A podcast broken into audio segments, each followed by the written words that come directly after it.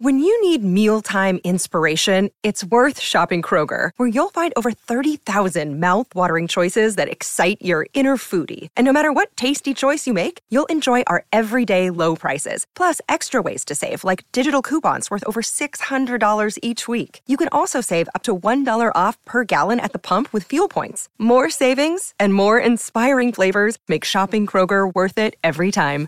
Kroger, fresh for everyone. Fuel restrictions apply. I'm Robin Crane, and this is the Growing Your Financial Business the Woman's Way podcast. Listen, I was a financial advisor for over a decade, and I got so sick of the old archaic strategies that your grandpa used to get clients. What the industry teaches today is still so outdated and just doesn't work anymore. So I had to find a better way for myself, and then I got obsessed with sharing these how to's with other women like me. The stuff I teach doesn't require giving up your life, your sanity, or your family time. I want women like you to have it easier than I had it so you can thrive in the industry. I've now helped thousands of women grow their financial businesses to multiple six figures, some even seven figures per year. So, on this podcast, you're going to get an inside look at how they did it so you can do it too. Let's dive into the show. Welcome, welcome. I am here with Penny. So, Penny Phillips, she has spent most of her career coaching and consulting financial advisors, business owners, and wealth management institutions. She is the co founder and president of Journey Strategic Wealth, a registered investment advisor built for advisors seeking independence and full fledged practice management support. So, I'm super excited about this because I have a lot of questions. Um, but tell us a little bit more about your background and how you got into starting an RIA um, and then we'll jump into how some of the women listening might want to go independent. Maybe not tomorrow, maybe not a year from now, but maybe someday. And I know have clients who are at big firms and oftentimes they don't think about it. But then there is a part of them that's like, well, if I could do that and I could do it well and it could give me a better lifestyle, maybe I would. So I'd like, you know, pay attention to this so you have that option in the future. Tell us a little more about you and, and how you decided to build this company. Absolutely. First of all, thanks so much for having me. I'm excited to be here. I always love talking about the business and the industry, especially to female advisors. Um, so, I, as you said, spent my career coaching and consulting advisors, and oh, I made a couple stops at uh, firms, consulting in house, firms like Envestnet, Uh, may have heard of that firm. Uh, launched a consulting company and spent years consulting teams and advisors on transitioning to independence do I want to build lifestyle or enterprise? How do I do that? How do I build a cohesive team? How do I monetize? And what I started to notice, Robin, was the the challenges advisors were coming to us to changed rapidly, I'd say, over the last five to seven years. So it, it went from I want to build efficiently within the structure that I'm in, whether it's a broker dealer captive firm, to gosh, I'm hearing so much about all these deals happening and advisors getting offered money and monetizing and and should I be thinking about leaving and going independent? And so the consulting work started to shift on helping advisors really build something independently outside of, of the system and really weigh deals and figure out what was right for them. Um, I was running a workshop program called Practice to Enterprise at the time where we took independent advisor business owner, solopreneurs, I call them, put them together and, and work on business building ideas. And the pandemic hit. And so it forced me to think about gosh, the workshop business, uh, I don't know how that's going to look uh, over the next couple years. And maybe now is the opportunity to do something different and help advisors in a much deeper way and actually build the firm that I've been consulting them to look for. And so I had been talking about this um, with a couple of par- um, my now partners for years. Uh, and we really wanted to build something that took all of what's great about the insurance BDs, the independent BDs, the wirehouses, and the RIA space and bring them all together. And so we did that, and we're having a fabulous time. That's awesome. I kind of feel like you you have my dream and you started to live it before um, I could. There's plenty of abundance and, and opportunities like that, but I've been thinking about things like that too because so so many of the women that I help grow their business, um, some of them are at you know captive agents like you said, or some of them are at big, big companies, and it's like it's harder because I, I teach things that are so outside the box, you know, like ways to attract clients, uh, ways to market themselves. And I'm all about like you building your brand around like being authentic and real. I mean, very much like we, we call it the woman's way, you know, and, and then some of these companies don't even let them have a voice. And I'm so passionate about like giving them a voice and not, it's not my voice, it's their voice, but like having them express themselves in a way that they feel like is very aligned with their values and who they are and it's not always available to them because I'm mean I have so many clients who they're not even allowed to write a book, and I, I mean I usually track the ones that are because we, we use a strategy around that, but it's like how can they not be able to write a book? You know, it, it sucks. So so I love this. I love this push. Um, so I'm kind of curious, like how, so let's say someone wants wants to go that route but maybe they have kind of a cushy situation and i don't know how cushy anything is right now with with the way that the market is these days but um or maybe it's it's more like they don't because they're thinking oh well i could have moved but now with all the volatility and stuff it might not be a good time. So what are the things they need to consider with like getting that in place so one day they can go independent or even considering should they go independent such a great question. And I would say you're right on. What's happened is the industry, and when I say industry, I usually mean the big firms, the big IBD firms, the big wirehouses, haven't evolved as fast as the consumer's needs have evolved, right? So the way the consumer interacts with a service provider has changed in every industry. We're using social media, we're digital, we're texting, etc.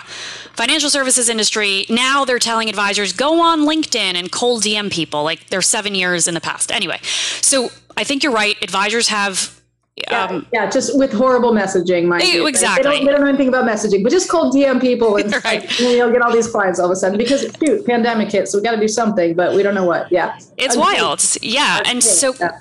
And, and so you're right. Advisors have sort of woken up. Um, and the the thing, one thing you said just resonated with me about you know, I, I, know there's a lot of advisors and even consultants who've thought, I've always wanted to do that, but it's not the right time. It's too difficult. I will tell you firsthand experience. Yes, it is difficult. It is not impossible. And there is never a right, perfect time. Valuations are still very high right now. I think they'll come down a little bit, but there's never a time where it doesn't make sense to go independent or launch an advisory business. So I, I will say that firsthand experience. The thing I tell advisors, and I I, I don't want to play the, the female angle too much, but it is true that I talk to so many female advisors who simply don't know what they don't know. And, and sometimes I'll talk to them and it's like some of the, the, the, male advisors, and we see them, you know, all day, every day in our industry publications, like who bought this firm and what valuation. It's like they're part of some secret club where everybody knows exactly how to do it, who to go to for capital, and and and I, I just feel like more education around how to think about independence is key. So what I tell advisors is, you think about independence on a spectrum, and uh, from the advisor's standpoint, the way to think about that is it's lowest cost versus, versus highest value for you if you're going independent. And so an advisor may be at a Northwestern Mutual or a Guardian Life or a UBS or wherever. And the options for them in going independent are lowest cost, meaning, and I'm doing a lot with my hands. I don't even know if people can see me on video, Robin. Okay, it's just audio. Oh, so some might, but most are going to probably be listening. I'm Greek, so it's like, and a New Yorker. Oh, so yeah, it's okay. Sideways pointing. So lowest cost or highest value. So you're thinking to go independent. Lowest cost means you're getting the highest payout. And the one misconception, biggest misconception is I'm going to leave, I'm going to go to an LPL or whomever, I'm going to get a 92% payout. Gosh, freedom, independence, low cost to me. The reality is, and this often happens when people make that initial independent jump to a broker dealer, is first of all, you're still at a broker dealer. So if you're leaving a captive environment, you're going to an independent firm, you're still dealing with FINRA, you're still dealing with compliance. Things will be better, but you're still dealing with a broker dealer structure where it's to some extent eat what you kill. Okay. The other thing is you're getting a 92% payout, which perhaps is better than what you're getting where you're at, but you are now responsible for fully running a P&L. And I will tell you as a consultant and coach, the challengers were always around managing margins in the business and managing a team. There are very few people, very few really skilled financial planners and, and technical advisors who also enjoy being a CEO and business owner. Very few. The industry has pushed this narrative to advisors like to be successful, you have to transition from advisor to CEO. And I mean, me too. I was running a practice to enterprise course. But the reality is, is I think that notion has completely changed, especially during the pandemic. There's nothing wrong with doubling down on being an advisor. There's nothing wrong with building lifestyle practice. There are structures that can help you continue to do that. So, lowest cost, you're getting that 92% payout, but you now you're running your whole business. You're responsible for everything operationally, scaling, tech, etc. The other side of the equation is what I call uh, highest value. Highest value meaning you are either taking a buyout immediately. So firms like Mercer, Focus, the big RIAs want to immediately buy your business. And then you become an employee of the RIA with your team. Now, the draw for some advisors is wow, great valuation on my business. I'll take the buyout. I can, the, the, firm will paint a picture of you can continue to do whatever you want. You're operating independently. You're advising. We've just paid you out. The downside to that structure is the obvious things. Sometimes it starts to feel like you're right back at the wirehouse or right back in a big corporate firm. The narrative that we've been pushing wrongfully on this side is that advisors need to sell their business. I want advisors to keep in mind that when you're getting pitched by a recruiter or by somebody that's offering to buy out your business, you are talking to their best salesperson. That best salesperson's job is to buy your business because the private equity firm that backs them needs them to buy your business.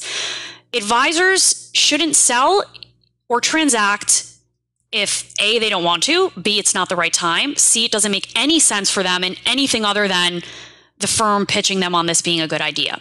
So, what we've tried to build is something in the middle. And I'll say the middle is usually an RIA firm giving you a payout between 75 and 85% in exchange for tech and compliance and oversight. Now, that's the summits of the world, the dynasties to some extent.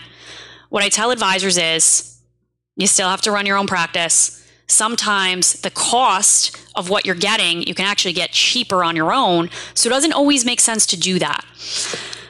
So let me stop there before I give the journey story. So that's the that that's the option uh, spectrum, and w- what I tell advisors is you got to ask yourself a couple of key questions. Number one, do I need to de-risk? In other words, do I need money right now? Do I need a firm that can provide capital?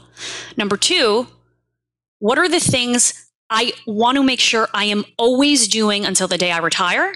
What are the things I never want to do again? Those are the three most critical questions an advisor can ask. And I will tell you when you're looking at RIAs and independent firms, anyone who's pitching you on technology or investment management is lying to you. We all have the same tech, we all have the same investments. The differentiator is you, and it will always be you. And the differentiator of the firm is how much value they provide for the payout you're receiving. Nice. So going back a step, so when you say like a buyout, so I know there's a lot of incentives, and um, like I know one of my clients, she went from uh, Raymond James to LPL, and so she got an incentive, right? And but they didn't buy out her clients. Is that something totally different? Totally different. And I just actually posted this on LinkedIn. It's a forgivable note. And what we see is there's a lot of hopping around in the industry, wirehouse to wire, indie to indie, because firms are saying, I mean, LPL is a ton of money to to spread around. Like we will pay you to join us. Usually it's it's either for um, it's a loan. Usually it's a forgivable note. It's paid back over time. The, the downs it out of the out of the revenue basically. You have to hit certain production hurdles, and you're usually locked into the firm for anywhere from five to nine years. Yeah, gotcha. Okay, so and then what you're saying is like on the independent channel, they will actually, or, or, some of these bigger companies will basically buy the business and you essentially become an employee again. Like you don't own your clients. Obviously, you can't walk, but like you're taking care of your clients, but as an employee and you don't have much control anymore. And then when you're bringing in new clients, is it more like, is it still based on revenue or is it based on more of a salary plus commission, or how does that work? Yep, you're getting paid a salary plus bonus. I would say that's an extreme example. Like um, the the majority of what advisors are facing with op- the optionality is they're usually in a place where they don't want to sell 100%, right? So that may that's not the right structure for them, but they're talking to firms, RIA firms that are saying, "We'll buy 20% of your business and you, you now have a succession plan, you have continuity, and we'll, we'll put you on a payout until then." Mm-hmm. And so there are a lot of different options out there for firms offering that. There's also options where firms are saying, we won't buy anything yet. We can buy you out solves the succession problem. But until then, you can access our resources and our tech and our services and continue to run your thing. Um, the challenge for that, and this is another really important question when you're going full independent, is you're responsible for your own ADV contracting, usually compliance and oversight. And so there's risk that the advisor is holding when they maintain their own business tucked into a larger infrastructure. Yeah, yeah. And when I so I was a financial advisor at um first I was at Woodbury, which is independent with air quotes, right? Because yeah. what you're talking about is not really independent. Yeah, old school. Um, and, and, then I went to Cambridge Investment Research, um, and again, independent IBD, like you said. They're an IBD. Um, yeah, and and that was like I was thinking, do I want to go independent? And even for me, independent, I guess that was like I was thinking about having my own RIA when I made that switch, and I was like, no, I do not, because I I didn't want that risk, like the compliance. Like I, I am not good at those details, regardless, and like the thought of having to deal with com- compliance or hire people to like i was like no i don't want to do that. So that that was one of the reasons i went as like an iar under the umbrella of cambridge. Um, so tell us then how what you were going to say about the journey. Is that like how how is your company different and what are you doing differently that's that's that brings the two the two together? Yeah we so we wanted to maximize flexibility, structure, and support for advisors. Because what I found is that every advisor experience is different. Every advisor is different in terms of how they think, what they want for themselves. And so to bucket advisors in and say, okay, this is the option for you. We buy 40%, you stay with us for X number of years, or you tuck in and like, we needed to really be able to customize the offering. The other thing that was really important to me was giving advisors time and capacity back. The biggest hindrance to growth for an independent advisor is simply running out of capacity. Um, advisor is usually the primary rainmaker, and they run out of time to rainmake and bring in more business, and they get so caught up in trying to find another rainmaker to join them that they sort of forget that the most valuable thing they could do is create capacity for themselves. So our mission when we launched was to enable advisors to spend 80% or more of their time every week working with clients, business developing, engaging in whatever activities are fulfilling to them. I'm not going to dictate to an advisor that you should be prospecting every week. But if your vision is to, you know, 2x the business, then sure, we'll help you sort of think about how to fill that time that you're gaining back in a week. So our firm is a, uh, offers full operational support plus full-fledged practice management consulting. It's an ode to my prior life coaching advisors and and the infrastructure that I felt would help advisors really build quickly and in a way they wanted. So advisory team joins us. We do a lot of due diligence beforehand, getting to know the advisor, understanding the dynamics of the business and the team, etc. Advisor joins us and we take over all expenses of the business, the entire P&L. We pay the salaries and bonuses of team members, we pay rent, we pay marketing, we pay everything affiliated with the business. And I tell advisors, you almost think of it as if having you have a C-suite executive team behind the scenes helping you think and make strategic decisions about the business. Um, in exchange for that, our advisors get what I call, and this is a very unique structure. I, we may be the only ones doing it this way. We pay advisors between 50 to 60 percent. Now, advisors tend to say 50%. Oh my God, I'm getting 87 right now. Why would I ever do that? What I tell advisors is look at the net profits of the practice you're running. If you're netting 40% after running the business, who cares what the top line payout is? What we're saying is we're going to pay you 55% and you don't have another expense. That is net to you. Any additional expenses over time, adding talent, increasing marketing initiatives. That's Journey's responsibility to manage our margins. So we take over P&L management of the firm. We begin a practice management engagement. We meet quarterly to do strategic business planning. We meet monthly to do business development and marketing planning. The, the, the reason we've structured it that way is because we don't want to take control away from the advisor, but we want to provide them with the strategic thinking support to be able to come up with their best ideas and then prioritize them. We handle everything operationally. Um, trading, billing, investment management, performance reporting, tech, um, onboarding clients, ev- every compliance, HR, mm-hmm. everything is handled by us. We will even step in and negotiate real estate contracts if you're moving to a bigger office. What's beautiful about the structure, I'm biased, of course, is that we're able to anticipate advisor needs. Normally, when an advisor is at a firm, even a big IBD firm that has great practice management resources, Cambridge, Commonwealth, they all have good practice management divisions. The problem is those teams are reactive, right? An advisor will call and say, Oh my God, I need a job description, or I, am hitting capacity. For us, because we're doing this ongoing engagement with the advisor where every quarter we're saying to them, Here's the revenue brought in. Here's the new households. Here are the margins on each of the households. Here's what you should be thinking about. We're able to anticipate the needs of the advisor. Oh, and by the way, we hire for the advisor. Um, the advisor eh, has eh, significantly more time in their week to bring in higher margin clients who the firms are growing faster, the advisor's taking home more money, and they have a true partner helping them build. Now, the one caveat is, and this is another mindset shift that advisors have to make. Everybody is a W 2 employee of Journey. Now, there's a big difference between the tax classification and being treated like an employee. Advisors aren't treated like an employee. They run their practice at their office, whatever location they're at, manage their team, etc. But from a tax standpoint and from a valuation standpoint, even more important, the businesses are worth more when everyone's a W 2 employee. So, by getting tucked under Journey, all of us under one ADV, everybody a W 2, the advisor gets to tag along if we monetize. So our valuation as a $3 billion RIA is significantly higher than an advisor's valuation as a $50 million IAR. So we're at 10x. Guess what? Advisor gets the benefit of that valuation as well. Real quick, so if I'm I'm an advisor, I come over, and I'm sure I'm curious about the criteria for how you choose because it sounds like that's very high end. But um, let's say I'm an advisor and I come over, and now I'm W two, and I get all that, like, if anyone knows business expenses and, and, and high business expenses, it's me. Um, but, but so so they come over and now they're W two, but there's you said it's fifty five percent ish, right? So that's still their W two is based off of their revenue.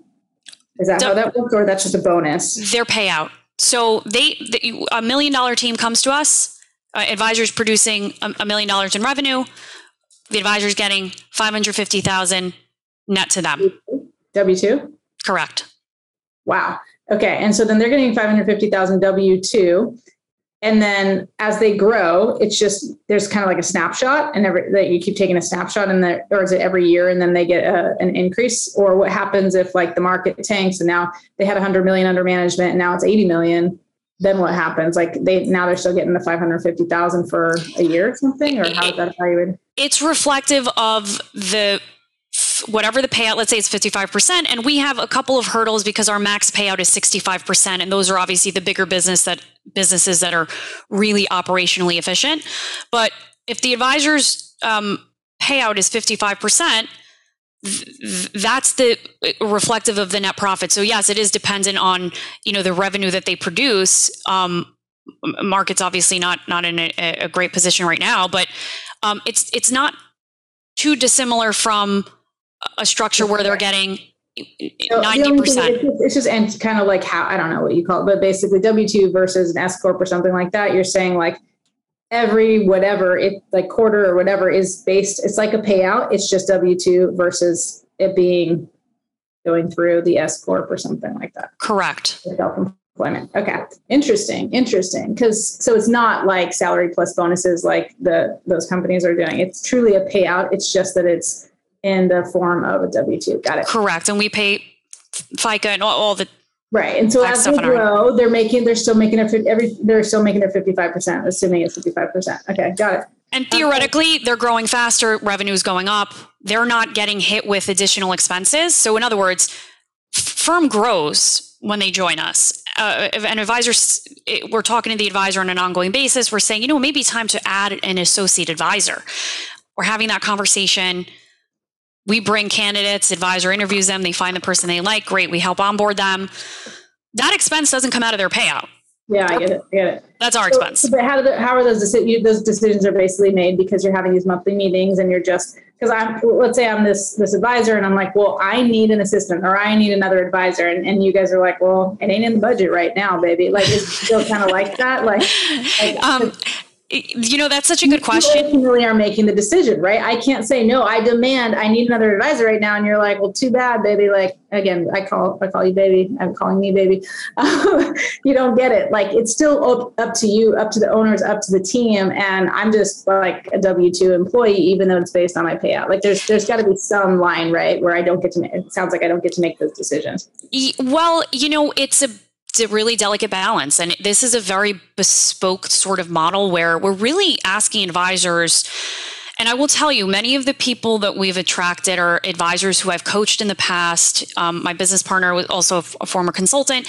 And so they know A, our style of consulting, and B, the way we think about practice management. What I want to avoid, so there's a delicate balance between us making, let's say, the final call and advisor having a say. Um, we will never say no to an advisor expense unless we feel that the expense is would be detrimental to to the business for any reason. So I would give the same advice to a team I was coaching as I would at Journey. So in other words, when I was coaching teams, we know as practice management experts there are certain revenue points, there's certain margin points, there's certain number of household points where it makes sense to add talent. We know the sequence in which that talent might be added. So if an advisor says to me, I really need an executive assistant now, the conversation might be, let's talk about what key performance indicators have have have indicated to you that you need an assistant what are you feeling what usually ends up happening is we recognize that it's not the operational, non revenue producing person that's needed. It's actually the associate advisor, uh, the person who can handle review meetings. So, my job would be to help, if necessary, the advisor rethink the need and make sure that it fits in with the long term plan for the business. Yeah, and it goes back to what you said at the beginning, which is like really understanding what do you want to do? What do you not want to do? Like what's most important to you? What is the lifestyle, which is really key which is what advisors should be asking their clients, which doesn't always happen with the fact finding situation, but that's true. But but really understanding their needs, and it sounds like you guys are very diligent about making sure it's the right fit, so that anyone who comes in understands like this. It's we're it's kind of like your business partners. Like we're business partners. Like you got to exactly just because you have a business partner doesn't mean you know there, there's going to be somewhere where you got to give you got to take you got to you know you got to figure out like a pool because there's got to be some compromise. And so yes i hear you. I understand what you need. Let's see if we can solve that problem without adding someone to the payroll first. You know maybe there's a way that we already have the resources. Like you're just going to problem solve. So let me understand the real problem.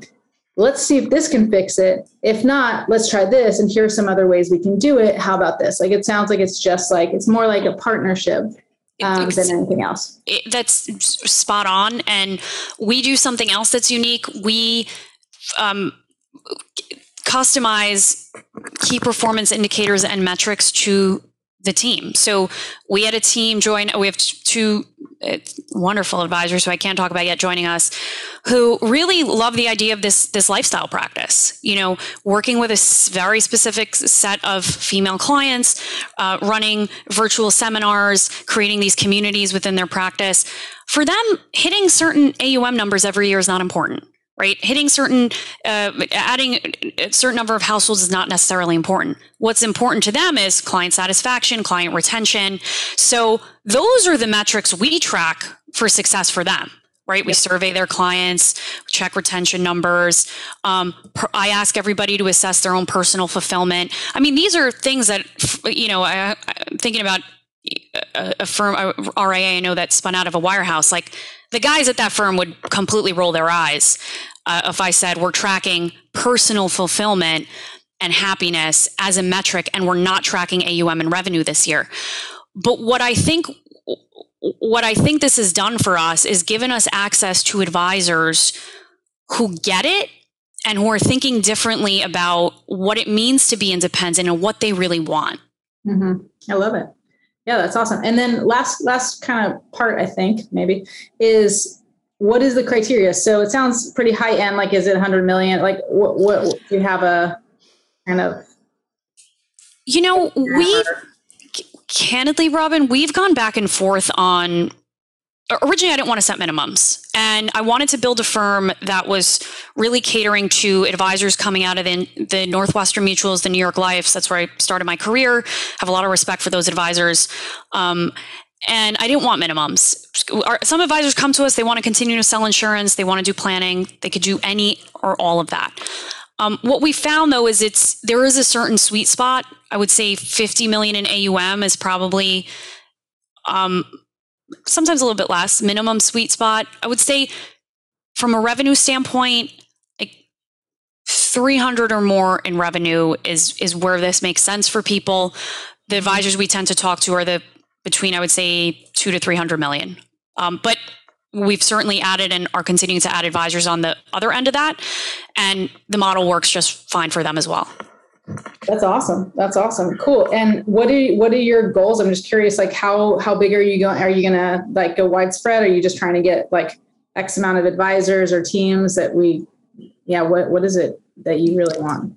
Yeah. You know, it's I'm really critical of the firms that just talk about AUM. We have to to some extent because that's still the leading marker of you know how big a firm is. Mm-hmm. Um, I think we've always wanted to get to the 10 billion mark intentionally. Um, valuations change at the 10 billion dollar mark. Obviously, firms are valued um, g- greater in a greater way, exponentially uh, at that point. Um, but but more importantly, we want to build a national firm. Um, we're based in New Jersey. We opened an office in San Francisco. That was our first team.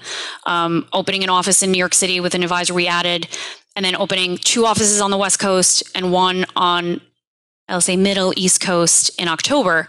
So expanding rapidly. Teams that join us get to start the office in whatever location they're at and they get precedent to that area. So I never want to have a firm that's, you know, a bajillion advisors competing against one another. I want to create what I don't think we've really created yet, which is a firm that has a collaborative community feel in the independent world. We have it to some extent, but it's very insular. So if you're an LPL advisor, yes, there's community, but guess what? People are only talking about LPL stuff. Mm-hmm. I think we do a disservice to advisors when we fear them leaving us so much to the point that we don't allow them to really see what's out there. And by the way, there are no restrictive covenants in our contracts. Some people thought uh, I was crazy for that, but if an advisor wants to leave us, they can leave at any time with no restrictions and take every single client with them. Wow. That's pretty cool. Do they keep their brand or is it all now under Journey?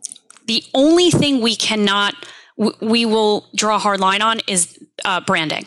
Got it. Okay. We spend a lot of time helping advise because most of the time, Robin, it's it's less about the attachment to the name and more about the attachment to how will I say this to clients? Will they look at me different? So we spend a lot of time talking about how to drip that message. I'm evolving. I'm enter- entering the next phase of the business life cycle. I've done a lot of reflecting after the pandemic. And so building the story. Um, the reason is simple. We can scale resources around marketing easier when we're all under one brand. By the way, everybody has their own voice and look and feel. Uh, um, voice and feel, I'll say, look is the same. And also from a valuation standpoint, obviously higher valuation on uh, single branded businesses versus different when they want to sell the business to you, even though they're an employee, they are going to benefit from that higher valuation. Correct. And we set up this is another unique structure, sub essentially corporations when you join us. So if we do pay out, gets paid out at capital gains rates and not ordinary income tax rates, which a lot of people don't realize. If you monetize, you're going to get slammed with taxes. Wow, that's awesome. So this is cool. I mean, I know uh, some of you listening. It's I I think it's kind of I think some people are if they're still listening, like either they're in a place where they're really thinking about this, they're at that 50 to 100 million range, or some might be just listening to, like, oh gosh, I want to get there at some point. But I think like some of the key things to think about, even if you're not thinking about going independent, is all these components. What you've done, Penny, really well. It's like adding things. You, you've already been a consultant for so long. You know how to grow businesses. You know how to help advisors get what they want. And so many advisors are put in this box where they only have so much control. And, funny enough, like you go W 2 and you think like you're losing control, but it feels, like I said, more like a partnership when you have much more control of what you want and you let go of what you don't. And regardless of whether you're independent or not, I think that's just a core core principle to realize like you I got into business when I became a financial advisor. I'm not anymore, but when I became a financial advisor, I was like, oh, wow, this is so amazing. One, I get to help people. And two, I get to build the business and life that I want. And and it wasn't like that for many, many years because it's like you're forced to do like, you know, go to friends and family and do all this like stuff that you don't want to do. And it's kind of like, well, you got to do that first so that you can get to the lifestyle. And one of the things I tell women a lot, and I know this firm isn't just women, but sound, you said, I think your past firm was all women. Was that the case? My consulting firm was all women. I'm proud to say we're majority women um, at our firm, and but yeah, of course, not not just women advisors. Yeah, yeah, yeah. all advisors. Cool, but just to to really like, we always say, you know, have build your ideal business so you can have your ideal life. And that that's a really important principle for women because we're sacrificing we're sacrificing. We're like thrown in this man's world to to kind of act like a man be like a man. And it's it, not everybody feels that way but i think that that is a, a general kind of consensus around this industry. And it doesn't have to be that way. Even if you are a, a captive agent even if you are at you know one of the wirehouses even if you have strict compliances that um, you, one you can always walk people are like, oh, but I can't do that. Like, yeah, you, you have legs, you can always walk. um, and, and two, just like regardless, do your best to build the ideal business that you want so you can have the, the ideal lifestyle because that's so important for women. And that's why most of you got in the industry to begin with, because you have this flexibility and freedom to create what you want. And so just to remind you to do that. So this is awesome. So tell them how to find you um, if they're curious about Journey and learning more about you guys. Absolutely. Yeah. I mean, I'm on LinkedIn, I'm on Twitter at Thrivos LLC. If anyone's on Twitter, I'm very active on there. Um, you can find me on LinkedIn, Penny Phillips, uh, Journey Strategic Wealth. You can look us up on Google. Um, I am very accessible to advisors. I love chatting with them, even if they never want to come to Journey. And the one thing I'll leave the audience with is if you're actively going through this exercise now and things are holding you back from making a decision. I always ask advisors to reflect on the belief systems that they need to shed in order to make a powerful decision. So it could be, I'm not a good manager, or W 2 is bad, or high payout is good. Like the belief systems that are ingrained in us that we have to let go of to really make an informed decision. That's a good place to start. Awesome. Well, thank you so much. And thank you all for listening. See you next time.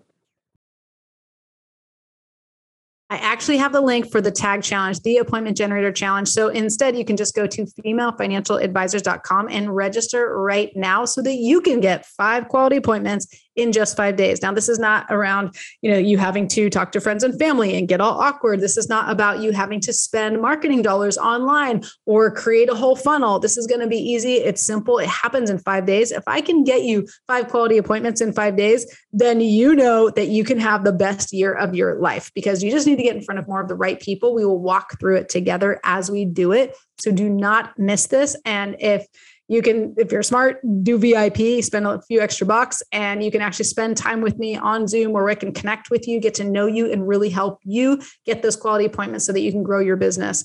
And um, go ahead again register at femalefinancialadvisors.com you'll find it all there. It's happening coming up very very soon so make sure to register claim your spot get in on this get excited about it block your calendar because you need to spend about an hour to an hour and a half uh, a day with me on the Thursday, Friday, Monday, Tuesday, Wednesday, so that you can get these results. And it does work. The most appointments I think we got in those five days, uh, someone I think it was Dana got 33 appointments. So you can be my best student and go well beyond the five quality appointments. Go to 10, go to 15, go to 20, and set your, yourself up for the best year ever. Can't wait to see you at the Tag Challenge. See you there. Thank you again for listening to Growing Your Financial Business the Woman's Way. This podcast is a part of the C Suite Radio Network. For more top business podcasts, visit c-suiteradio.com.